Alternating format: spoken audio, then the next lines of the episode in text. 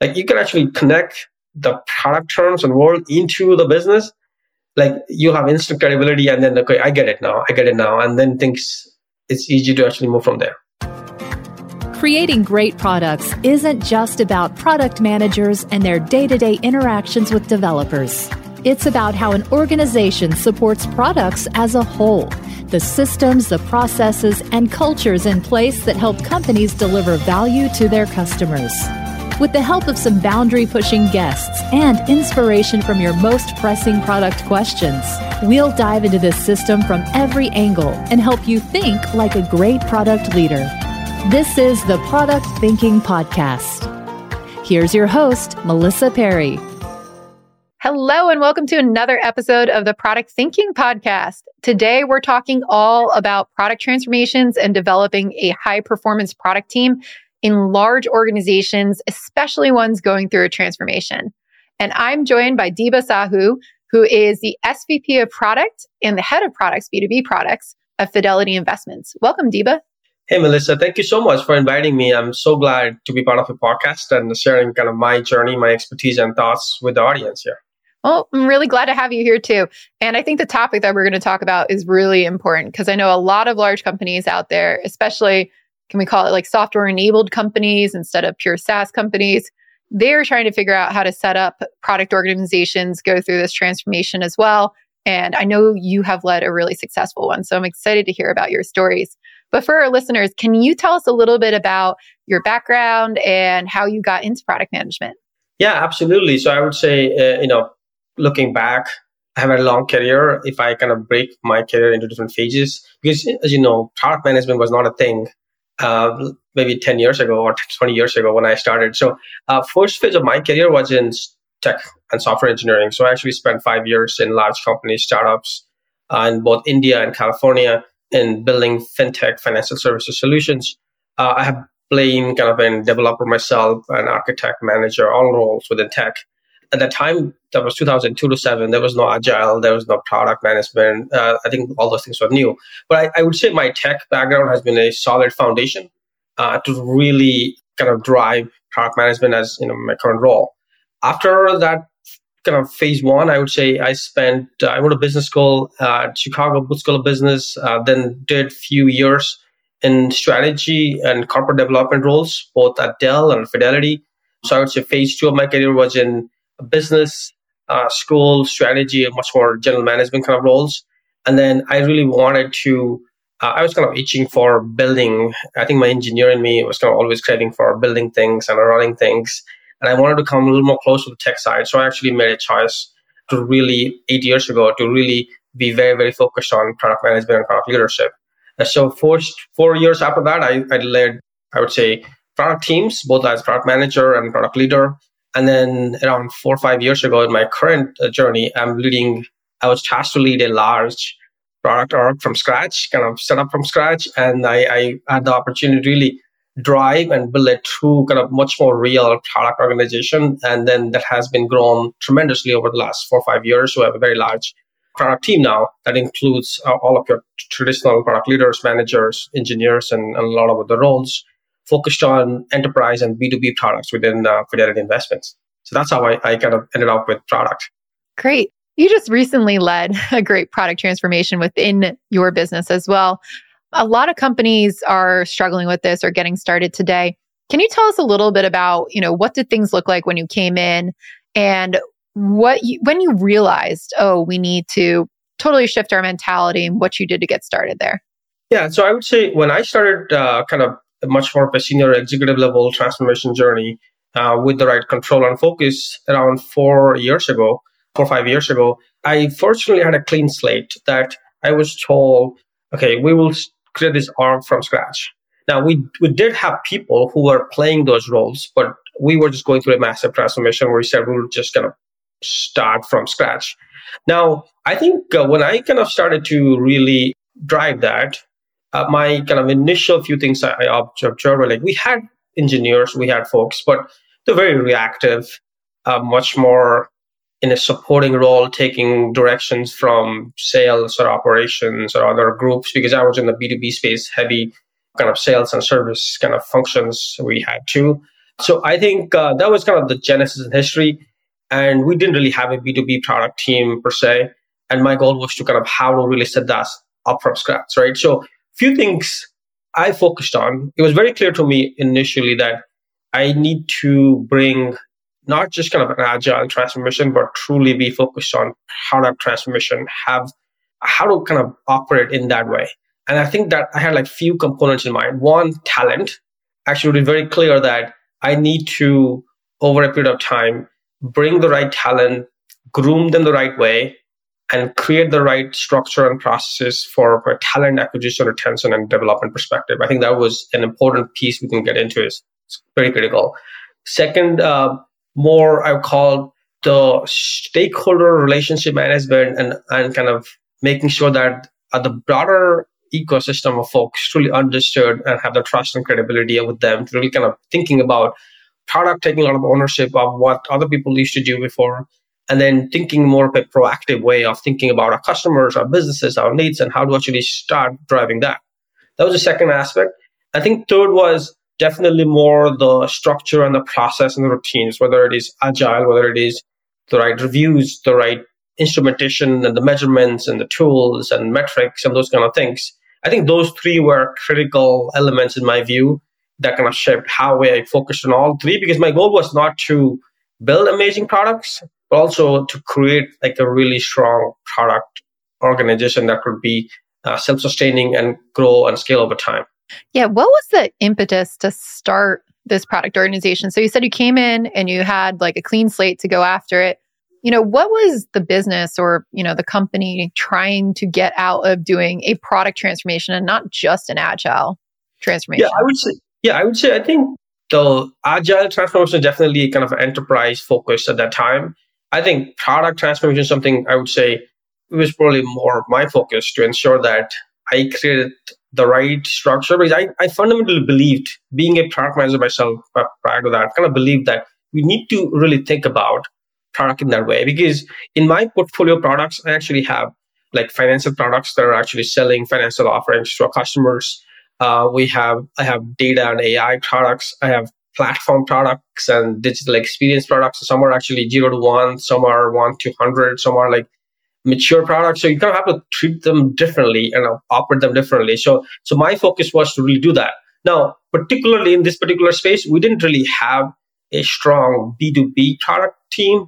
And for business reasons, we didn't invest in that particular way. And we wanted to really invest heavily in our B2B space. So that was the genesis of focusing on creating a new team in the B2B space. But but the genesis of driving kind of product mindset really was me thinking through without that, we will be not as effective. And I also I thought opportunity to really kind of share that and how we do that as a best practice team across a company and I could talk about like how that has really shaped and helped the kind of now we're actually much more mature, not just within my team, but actually across the board. Really thinking about product mindset and product management and how do we uh, do this across all the three things talent, the routines and the processes, but also building right products. I think it's so important the things that you're getting at right now, too. Like you championed this transformation. Like this was you leading it, you saying, hey, we need this. We can't just stop at Agile. We also need this. What types of tactics did you use, or could you advise others who might be in the same position as you to convince like the rest of the organization or the rest of the executive team, like, this is how my team works? I see like a lot of people waiting for permission, right? Like, oh, I have to wait for my CEO to say, oh, go build a product organization and then I'll go do it. But, you know, how did you approach that? What, do, what did you do differently? Uh, yeah, no, great question. So I would say, I think a few things, uh, and I will, uh, in my discussion today, like we'll talk about these themes. Like there are two or three things that I kind of focused on. One, uh, to do any kind of transformation, you really have to operate from a place of trust and credibility. That I actually build enough trust and credibility with the stakeholders and leaders that actually I have the authority and the influence to actually drive it. So that was something I didn't start to kind of come in and put my ideas on paper and push people around, and that's not going to work. So I kind of built trust and credibility over a year or so in multiple things in managing my stakeholders, actually delivering wins that actually makes it easier for people to actually trust. And then slowly, slowly can actually get in that particular journey. So that's one. Second, you know, any large company is a large company. You generally a leader, you still have a limited kind of influence area. So my focus was how do I do this within my own organization, as well as in tangential or peripheral teams where I have the right best influence. Let's say kind of my peer teams, and not try to kind of really change the entire organization at the once because I don't have the control and authority. So my focus was to kind of really focus on areas where I have control and influence. And and third thing is like kind of slowly, slowly building it in a way that once I believe that I, I show uh, the benefits of doing this particular way, it will be easier for people to see. And then we will become kind of the model team across the company, and people will come to say, hey, okay, how are you doing this? Let's try to then replicate somewhere else. And then you become the champion, and you're gonna, this is a kind of a positive cycle that actually start from there. Then actually it's easier to actually go from there and start to scale the same things that you've been doing. Because if you to do something on a larger scale, there's always risk and concerns and things. But if you're doing this within a, within a particular area where you have a trusted leader, it's much easier actually for people to kind of wrap their heads around, say, let's do this there. And then over time, we'll expand and scale as things kind of progress.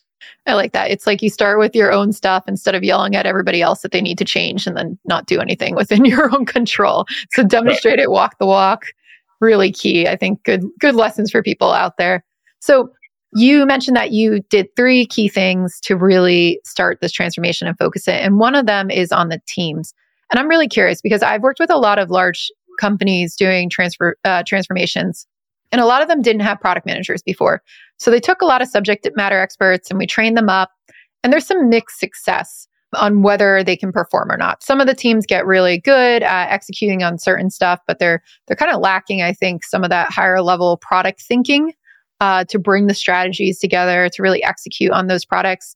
How did you approach the team building aspect and you know making great product managers uh, who reported up to you? Yeah, absolutely. So I would say I think it was a kind of a balanced approach and and building uh, kind of a slow long game to do that. So I would say initially when you're going through a major change, it was important to make sure that we have enough people kind of who have the expertise and knowledge of how we have been doing things and then balancing them with people who I believed are true product managers who have the right aptitude and skill set. And then over time, uh, as people leave, roles open up, things grow, then I have the ability to actually hire, you know, much more folk people who are truly skilled as PMs.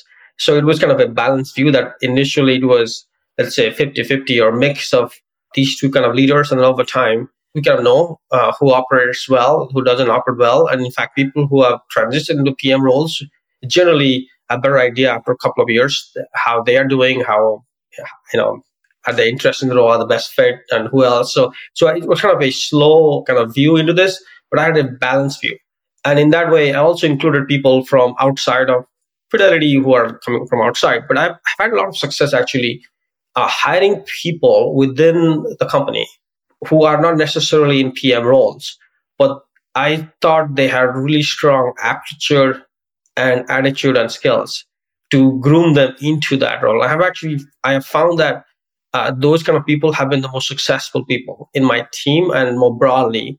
So I, I'll give you examples. So people, some of them actually came from customer service like people who have been in the customer service, you know, customer facing roles, they really enjoyed that aspect. They understood that. Now, uh, I could see they were very energized by working with the product teams. And they are the ones who will jump into prioritizing calls. They will say, this is priority one, two, three, and they're very comfortable. And those are the people, like I built a pipeline of people like that, and they saw interest. And over time, it was very clear they, they are they're the right fit. And if they're interested, they could come into kind of my team or as a PM role. I've seen people from engineering, some of them who have that kind of aptitude and interest of joining customer calls, getting energized by the business and other things.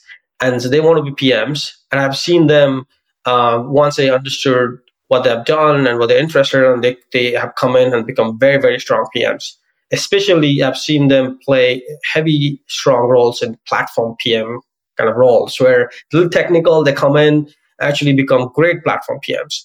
And I would say I've also seen people from strategy backgrounds or those kind of backgrounds. They have come in, especially who is willing to focus on execution, on getting to know the details and understand how to do things. And they already have the strategy toolkit. They understand how to think big picture and, and those kind of aspects. So I've seen those three players. And because they come from internally, like they already know the domain and the culture and the team. So so it's easy for them to kind of grasp those things. And then I could actually help and train and groom them. Now over time, we have had many people who have gone through this and become extremely successful leaders. And then so now there is more bench strength to actually train people and you bring someone else, you have to compare them with somebody else who's already skilled. So I think over time it's a kind of a structure that I've worked out. But I would say no matter what from where they came from, uh, there are some common traits that I find that generally leads to really good PMs and PM leaders. One, you are comfortable with ambiguity and, and solving problems in an ambiguous space where there are a lot of different inputs, a lot of different variables. Like it's that's like important. Uh, second, people who know how to get stuff done. Like like you got to get stuff done, and there are some people who just have the agency and who have the ability to kind of figure something out and get stuff done. I think I look for those people. It's very clear if they, they can't get stuff done, very hard to succeed as a PM. Third, I would say uh, just communication and stakeholder management skills, and that's something I look for uh, when we bring people. Like how how well the person is communicating, can the person bring people together? I think these three are like common skills I've seen. Now, uh, on top of that, I think depending upon specific roles, we do sometimes need people with some expertise or experience in a particular space. But I think these are common traits I've seen. And then I do, uh, I would say, beyond hiring, I think we have also focused, I personally focused a ton on um, just how do we, once you bring somebody in, like how do you actually groom and develop both an, as an individual, but also as a group, uh, the product management skill sets. I'll tell you a story if that's okay. Uh, on one, one thing I did that I feel like has worked extremely well. So initially, uh, when I started uh, the journey, it was very clear we need to uh, upskill our folks and really think about uh, teaching product management and, and the theory and practice of doing everything. Obviously, there are a lot of different resources available, but they're more theoretical. As you know, product management is very simple in concept. Like you only have few things to learn, but it's very, very hard in practice. So, so focusing more on applied aspects of product management. So I started something I call product school within our business unit. Actually, started during COVID, and uh, I basically said, hey, I need to teach, and I'll let me start this and we started, I started like a monthly class to teach product management. I created a curriculum that had like all the typical features, like, okay, PM 101, uh, Uh, PM for B2B versus B2C, product market fit, and a lot of different things that normally you'll teach. And I, I basically said, I, I will teach like an applied version of it, not the theory. We'll actually take the theory and use real use cases from our own business and teach people how to apply those things. And I, I basically said, let's do that.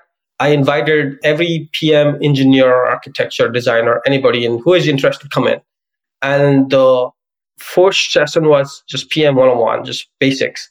The audience response and the attendance was too much. It just got a lot of interest. People just came like, they were like kind of craving for this kind of stuff.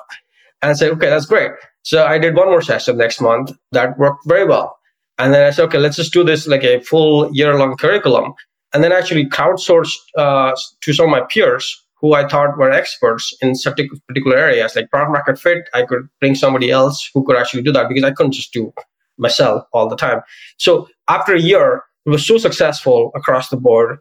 Then that got attention from our HR team, from our learning and development team, say, hey, how do we actually turn this into a scalable program and structure we could actually use? So then I kind of kind of left kind of my kind of running this versus uh, being a sponsor and working with our HR and learning and development team to actually create a very formal structure that we call product academy. We now actually have that at enterprise level. We use that to train all of our new product managers across all across everywhere. And we have run this successfully for multiple times now. It's a great program.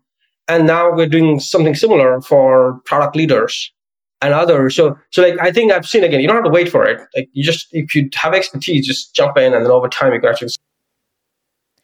Did you know I have a course for product managers that you could take? It's called Product Institute. Over the past seven years, I've been working with individuals, teams, and companies to upskill their product chops through my fully online school. We have an ever growing list of courses to help you work through your current product dilemma. Visit productinstitute.com and learn to think like a great product manager. Use code THINKING to save $200 at checkout on our premier course, Product Management Foundations. Yeah, a lot of people notice. Yeah, that's a great like example of a ground roots movement right there. You just started with your team and it kept expanding and expanding. You didn't need to like go, hey, we need to do this everywhere. When um, you invited, so something that I really love that you said is you invited the engineers and the designers and anybody who wanted to come to it. What did you experience after they came to? Like, how did that shift their mindset about product? I think you know, you know, as with any kind of transformation, um, it, it takes time to kind of go through that. But first, uh, a few things. One, they uh, many of them actually truly understood and appreciated actually what it takes to be a PM. Uh, actually, right. Sometimes you may have, especially on the engineering side, like okay, you may not have appreciation for a PM role, uh, and you're saying somebody's going to give me requirements and tell me what to build. But like, okay, that's all there. But like, you really understand the art and craft of how to be a good PM, and they will see a great PM is so much better in terms of working. Like they will see in this team, there's a very strong PM, and and in, in some other team, there's not a very good PM, and there's a hell and heaven difference in how those teams operate. In you know, not also from the technical side, like how they actually interact with the building, how they're solving. So it's a, it's a whole different game. So I think they understood and appreciated. And in many cases, they actually want to be like, I think the key is like, they want to be a partner in all this kind of dialogue and discussion. It's just that we have to engage them in the right way. So, like, I strongly believe that as a product leader or a PM, you kind of have to treat your engineering partner or design partner in, in a very equal footing in terms of making sure that they're involved in the earlier stage of the product either visiting strategy as well as customer. Like you're gonna bring them along and make them a big part of it. Actually, I normally make them accountable. Like my engineering partner, I want to make them accountable for delivery uh, and the technical aspect as much as I'm accountable for the overall product piece. Same thing is true for design. And uh, I think this kind of experience of doing this together actually brings, in my view, strong product teams and the right structure and process because we we all kind of understand each other's way of working and where we have pain points and and preferences. Yeah, I think that's so important. Facilitation is a skill I see as a fundamental difference between good and great product managers. Yet, it's often overlooked. Great product managers focus on guiding clear conversations and steering stakeholders to the best outcomes. You can develop these facilitation superpowers in Voltage Control's Facilitation Certification Program. Ready to unlock your greatness? Apply today at voltagecontrol.com/product. Did you know I have a course for product managers that you could take? It's called Product Institute. Over the past seven years, I've been working with individuals, teams, and companies to upskill their product chops through my fully online school. We have an ever growing list of courses to help you work through your current product dilemma. Visit productinstitute.com and learn to think like a great product manager. Use code THINKING to save $200 at checkout on our premier course, Product Management Foundations. So we've got people going through the Product Academy. We've got some of these people who have never done product management before. You mentioned now we've got a good structure with a lot of experienced people to train them. But what you do at the beginning to make sure that those people had people to learn from, right? So before you had all the experienced people in the organization, what types of things did you do to ensure these people transitioning from other areas had that support? Yeah, no, I, uh, it's a great question. I would say initially, uh, I said like, I started this my org from scratch, so initially probably a lot was me, but also um, I would say creating the right structure. I didn't really push for initially in the first year. I didn't really push for let's be a amazing product organization. I think it's not so much on that. Let, us kind of build the right products, like just kind of getting the right things done. As long as you're building the right things for the right reasons for the right customers, I think the art and craft will come. So I think first year my focus was not so much on teaching. Okay, so how do you be a great PM? Or it was more okay are we focused on building the right things? Why are we building the right things? Uh, what problem are we solving for? What is the benefit of solving for those things? And then how do we get started? What is our MVP? What do we launch? How do we iterate? So it was more on those things versus trying to be kind of throw a lot of words on purpose. And then slowly over time, we kind of did all that to really get into the habit of thinking about product market fit and doing the discovery and launching something and learning before we scale it. I think that was a concept I was very, very earlier focused on. Uh, versus trying from a top down way of creating a plan for three years without really understanding what, how and where we'll actually test and get adoption before we get there. That was something I was very much focused on. I would say that actually caught attention of some of our senior leaders very well because I think some some leaders are this is difficult for them to kind of understand. Hey, give me a five year plan and details everything. But one of our kind of presidents and leaders, like he totally got it. Like, he was like, okay, you don't know what you don't know, you don't know. So let's kind of make sure that we know how we're solving or what we're we solving before we actually go invest in scale, because that way it limits my risk of investing and a lot of dollars in something that turns out to be not so much of needed and allows kind of to see and before we scale. So that was a very consistent theme that resonated very, very well. And I kind of practiced for every single time. Like, okay, so we will launch something, we're building something new. People are not willing to invest lots of money at, at once. Let's just kind of focus on uh, particular areas based on uh, feedback from customers and what we believe on and test that and then learn.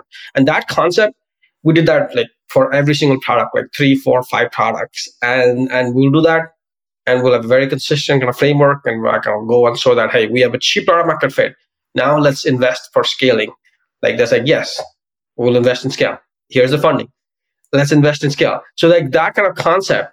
And then I would say very tactically, I will start to use and use very specific words in these meetings. I will basically say, by following these kind of basic and, and strong product management concept, this is how we're doing it. I'll actually teach you know, things like, hey, just didn't come up with doing this just just because I thought it would be a nice thing to do. Like we actually followed a particular practice and framework.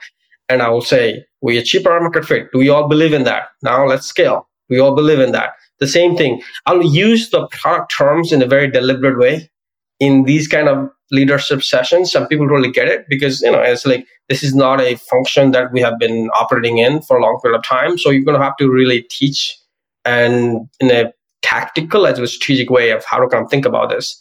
And as like now we are very, very focused on uh, actually teaching and training our leaders in how to be thinking in this particular way and you know, I know you're obviously coming to one of our uh, summits next month. I think that's one one part of it. Uh, but like, how do we actually really teach our leaders uh, to be uh, really thinking very, very uh, hard about product management and how to kind of think in that particular way? Yeah, I think that's so important for a lot of companies, and that's that's also where I feel like there's a lot of friction sometimes for people who are champions like yourself, and then they're they're getting pushback from other leaders because they're like, can't you just release it? we just want things. Don't don't tell me about all this discovery and stuff. So what have you found? So you taught a lot of people about the language, you define terms, you put it into a context of why would we invest if we don't know what to do. What have you found like resonates well as a message? And what have you found to stay away from? Because people the other leaders are like, I don't care about that, just give me what I want. Like what what doesn't work when you're communicating with leaders about what you're going through in the transformation? Yeah, no, great question. So I would say, I think fundamentally, if you think about it, I think it's true for any kind of company. Like almost all of the leaders we have, they are primarily business leaders, and they most of them have grown grown up in business roles, whether sales, operations, or finance, or technology, or some other role. So like, product is a new thing, right? So, so I think as long as we talk in the language of business, everything else is becomes actually start to work. Like, so if you stop talk about product management or agile and you're like, okay, so that's kind of nice. Like, tell me what actually mean for our business. Okay. So it's, it's all, I'll give you an example. Like I lead up B2B products where we have mega large customers and they have demands. Say, can you build it just for myself? And it's a very common thing every day. Uh, request, can you just build this for one client? No, we, we can't do that, right? But then if you do that in a way that we say, hey, we will build a not a feature for one particular client, but we will actually build a product or something that we can actually scale for multiple clients, but we will use one initial client as a initial use case and a client, but our goal is to build it. And then uh, I kind of show that to your leadership. And, and from that perspective, say, if you build this in this way, then we can roll this out to not one client, to 10 clients, to 100 clients. The return on investment is going to be significantly high because you're building once and you're building it in a way which you scale. Okay, you don't have to actually rebuild again just because some other client requests it. Okay, so, so that resonates. Like, okay, so now we're actually building a product, not actually satisfying a customer's request right? So like just kind of a little bit of nuanced view of that is important. And the same thing is true for any, even for internal tools and all. It's, it's important to actually show what problem it's solving, either for customers or for business, and ideally for both. And if we do not focus on forgetting about any terminology, like it just becomes hard. I think the terminology comes in play a little later, in my view, versus starting from there, unless unless you have like an enterpriseable mandate to go there. But like I think focusing on the right outcomes for the business and the customers, that's everybody understands, whether their product or not, that resonates everybody well with pretty much everybody. So the outcomes that we're talking about too, it's, it's making me think of another question I want to get your opinion on. A lot of product managers, especially on the team level, have a really hard time connecting what they're working on, especially in large organizations, right? Back up to the business because in organizations like such as yours and other ones, you can have like hundreds and hundreds and hundreds of teams, right? So by the time you get to what a team is working on, it might feel slightly insignificant to them. But I, I feel like they they have a hard time communicating how all of their product metrics roll up into the business. What have you done to help streamline that communication, or what would be your advice to help product teams see how their how their stuff relates to a bigger picture? What should they do to find that out? Yeah, absolutely. It's a great question. I know, I think it's a very hard thing, and I think we are still maturing in that space. But personally, what I've seen and I've done myself, and I think I've worked well, is really think about, you know, when we, you know, I think we all have some level of metrics and measurements, whether it's we call OKRs or KPIs or anything. So, so, but regardless, I focus on two types of OKPIs. One more outcome focused and one more output focused. I think historically, for a large team who have not operated in a very product way. Like I think in general, you'll see more output focused KPIs. I think it's that's totally fine, totally appropriate. I think that's where it struggles. Like, okay, so you have an output focused team that's very much focused on building those things, and it's very, very hard to reconcile with somebody asking for outcome at a very higher level. It's very, very hard. So I, I look at that kind of in a much more kind of a stacked structure, but with a mix. What I mean by that is at a leadership level where you have more control over the outcome in a meaningful way that we already have launched because sometimes it depends on the outcome. Sometimes the outcome is you got to have a product in the market before you can actually really drive outcome. Uh, right. So you, you can't have that for a team that's working for the next quarter because they're, they're just focused on launching something. I think they will not really drive outcome. So having that view that we're at a more senior leadership level, we have more outcome focused view at a individual team level, depending upon what the team is working on, there may be a, ideally a combination of output and outcome driven. If it's a more of a platform team or a uh, infrastructure team, their outcomes will be different, right? Versus like a team that's focused on driving conversion or growth or things. So I think it's very important to kind of contextualize these things in a way that actually makes sense. And if we have a team that has KPIs that they can't really impact and drive, it's kind of meaningless. It's, it's very, very hard to do much with that and generally doesn't kind of count too much. So it's, it's more thinking. And I think, again, uh, in most places, this is a space that we all need to be matured in thinking and really thinking about how to think about what metrics to choose, what not to choose, and and not just choose, like actually how to include those in our weekly or quarterly reviews and processes where it actually means something, where you're actually going through a strategy discussion and then you're combining that with the metric discussion to kind of really have those kind of discussions together. So it's, it's a hard journey. I don't have a perfect answer, but I think what I've seen is kind of really thinking a combination of outcome and output. And in some teams, I've focused a little more on output based on what they're focused on, and also by time. Like for a quarter, if they're focused on just building, it's very hard for them to drive an outcome. But versus, let's say, for a growth team or a conversion team, it's easy for them to actually drive outcomes in a quarter because they are focused more on those things. So it's kind of really contextualizing this thing and then make it relevant for the particular team that's essential. Yeah, that makes sense. I try to tell, I think what happened to, I've observed this over the last 10 years is that we went, oh, no outputs. We're only going to do outcomes, right? So everybody was like, whoosh, over the outcomes. And then they forgot, like, you actually do have to deliver stuff if you're on a product team. So it's like, we can't just dance around the fact that and not talk about outputs at all. Like, you do have to talk about outputs. But the point is, you know, figure out what you're actually going to build first and then talk about the outputs and how that's going to do the outcomes and do the research in it. But yeah, I think you're right. It's like this, it needs this, you know, this mesh of both of them. It can't just be one. But that's a, that's yeah. a great way to think about it. How you were explaining with the leaderships on the outcomes and on the teams, we're we're getting into the outputs as well. So another good question for you, and I'm sure a lot of people are out there thinking about this. So you work in a software enabled company, technically, right? Like Fidelity yeah. doesn't technically sell software, but software is a critical part of what you do. In many organizations going through these transformations, they're having a really hard time thinking about what a product is. So when you're thinking about, you know, products, how how are you thinking about how all of your financial products and your software products come together? I'm just going to throw out the question like what is a product to you? How would you describe it to somebody in the context of a software enabled company? It's a great question. I think I think that's something, you know, I have seen internally, externally. It, it's not an easy thing when you talk about product, like what is a product and all. But I would say I think, you know, we're already in 2023 I think we're in financial services. I think I can't think of any product or services we offer or our industry offers that is not offered through technology. Like it's okay. Like there are different industry, like let's say you are doing waste management, I mean you may have actually a truck going.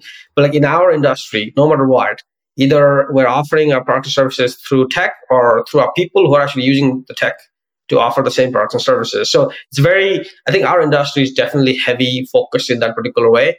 But I would say historically, a long time ago, when we talk about products, generally people think about financial products. Like, are you offering a particular ETF or fund or brokerage or these kind of things? I think in today's world, the way when I say product, I generally kind of really contextualize that. But I think definitely we're talking more about digital and software kind of products in that particular way. But but I I kind of categorize them into four or five categories. And that's how I explain internally as well. So one is more financial products where tech is a piece of it, it's a big piece of it. But when you're trying to really drive impact and outcome, you're trying to drive customer adoption, people's financial outcomes and how actually it's helping them to save or invest or grow their portfolio and things like that. And tech is a big component of that. So the product leaders who are playing in that space, they have to think about all these things, not just tech. They also think about those aspects. And then I think about uh, digital experience products where it's either, you know, the primary focus and motivation is actually building digital experiences. and financial part is a piece of it, like building experiences, enhancing and maturing, whether it's through web or through phones and all. So like that requires some skill set where you have heavily UX and design and those kind of things focused. And then third, I call like platform products uh, where you're building typically internal platforms. It could be external too, but like internal platforms, whether it is a backend platform, data platform, AI platform, or things where you you know it's a platform. The consumers are either internal users. It could be technical users or other product teams, other different users. Like that's a different type of products, right? And then we have other products that are much more focused on I would say solving operational servicing or those kind of pain points for either external or internal. So I think these are different categories and I try to connect the general product terminology into our own world. This is why I think it's important to actually contextualize within how we do things. And you know, within my business, we may do things very differently than the healthcare team or somewhere else. But it's important to actually contextualize this. And once you can contextualize, I'll tell you that's instant credibility. Like you can actually connect the product terms and world into the business. Like you have instant credibility and then, okay, I get it now. I get it now. And then things, it's easy to actually move from there. Yeah, I think context is king here. And that that's really a good point. I've seen people try to describe, you know, for for companies that are software enabled, use more like Amazon's or Google's as a example of how to do things, and you see the rest of the business just shut down because they're like, we're not them, we're not them, and it's true they aren't them. So they don't understand how it translates to you know your own world. So that context is so important. And when you're working, you know, so as as the software product leader around this area, how are you plugging in the more like financial product people, like the ones who are going, hey, should we offer this new like 401k investment, right? The one who's actually like figuring out what's in the portfolio. Should we offer this? What, like, how do they work with the software teams? Where's that like give and take there? Yeah, so I think I would say so. We have uh, so when I say in our product organization, the way I structure across the company, we have some of my peers are actually having those financial products. I do actually. I also have portfolio of financial products within my own team. So mm-hmm. I think, yeah, so I do. So I actually have a broad portfolio. So I actually have financial products. Now, in, in those products, it's like there is definitely more general management aspect. So I think again, like so the skill set of the PMs who are operating in that space have more GM centric and really driving adoption, conversion, go to market approach, and those kind of things. And that's the primary skill set. And they're not as focused on building software per se. So it's a combination. So I have a combination team. Some are very software focused, some are more, you know, I think in industry terms, we may call them a growth PM or similar kind of a role, but they're definitely focused on more general management aspect. So personally, I, I do think, you know, we, we do have infrastructure in play in understanding those needs and really it's like as per, I have to look at business outcomes there in a much more critical path on what is the value we're driving, uh, how many customers are we getting, how do we package, how do we bundle, how do we price, and those things come into play. So, so it's kind of a mixture, but they are generally within our product organization. It's just that some people are heavily focused on that in those teams. They will still have software product managers and others who are kind of really making sure the let's say payment and tool and those things work. But then the product leaders are focused more broadly on not just on the software part, but also kind of selling and servicing the products in the marketplace. Oh, that's so important. That's like also music to my ears. I'm so happy to hear that um, because I think that's so critical that you bring those things together and make them work together. And I see so many companies keep them very, very separate. And then it becomes a territory war over like who's leading what. Is it the software people? Is it the business people? And they're also not thinking about what are we actually doing for the customer at the end of the day here? Like, how do we all achieve these these gains? And it's not just about like, can somebody click through my workflow? It's about can somebody, you know, get the financial independence they were looking for, which is yeah. welcome. I've heard you actually speak a lot, and uh, I'm also pretty passionate about this. Like in my space, uh, but also I believe that the the product kind of let's say strategy management and those aspects and the product development aspects of actually writing your epics and stories and Jira, but all that, they all need to be part of one person's role. They're separate. And that's how we do things. That's how all my teams are. That's how a company is. Like they're one. Like I, I don't like this product manager, product owner, and these kind of things. Like no. It's like so if one person who is responsible. Now, in particular role, somebody may have a more of an over indexed on the more the PM side of the equation versus just the development side. But like I think of them as one role where you have much more end-to-end ownership and accountability. Just that based on the situation, you may be focused a little bit more on one side of the skill set versus others, and that will evolve over time as the product matures and scales. But I do strongly believe that just one role that includes everything together.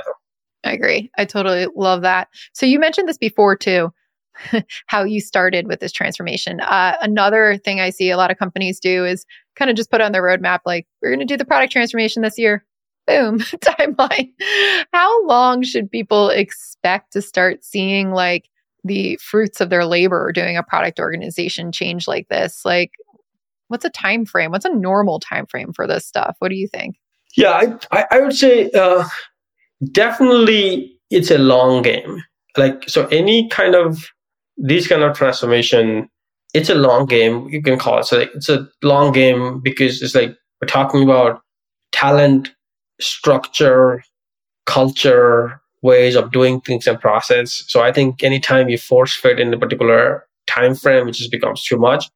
I, I've seen, I think like three, four years is actually a pretty good time frame in my view. It takes that long to actually like the things that we're talking about you know four years ago these things will be like okay what what is this? Why are we doing this? Like now that's kind of a given. We don't talk about these things. So like this is this is no longer a new thing. This is this is how we do things. So it's it's the conversation is more on other things. So i think we've kind of gone past those things now in in many areas. Now obviously there's always there are always things to mature i think in the pm leadership space so we're kind of optimizing and maturing in some areas where you need to mature. But I do think I, have not seen anything where you get to a maturity stage in less than a few years. That's good to hear. it's definitely a long game. I haven't seen anybody do this in a shorter amount of time either. But especially a large organization, you're steering a huge cruise ship towards a different target. Yeah, totally, totally. Yeah. Well, I could spend all day talking to you about this, and this has been really fun, but I know we are running out of time. So, Deba, if anybody wants to connect with you or learn more about, you know, your work and what you do, where can they find you? Yeah, no, same. First of all, thank you so much for inviting me. Uh, I could talk about this all day. Uh, every every day, right? So uh, I would say for me, I'm I'm very much available on LinkedIn. Um, and I can post my LinkedIn uh, kind of profile there. I do write some articles on Forbes Council, uh, so I so I put it out there too. But like LinkedIn is the primary place you can connect with me, and I'm very actively involved in the product community. Actually, I love to give back and teach. I do a lot of teaching and, product managers across the board. Uh, so I'm always available in coaching, teaching, and mentoring uh, because I, I fundamentally I'm very passionate about really elevating the role of product and product leaders across our industry. Thank you so much for all that work that you do too. I think that's so important for people to learn from product leaders like you. We'll link to your LinkedIn in the notes for this podcast as well. But for those of you out there listening, if you enjoyed this podcast, please click subscribe so that you never miss an episode. And we'll be back next week with another Dear Melissa on Wednesday. And we will see you then. Awesome. Thank you all.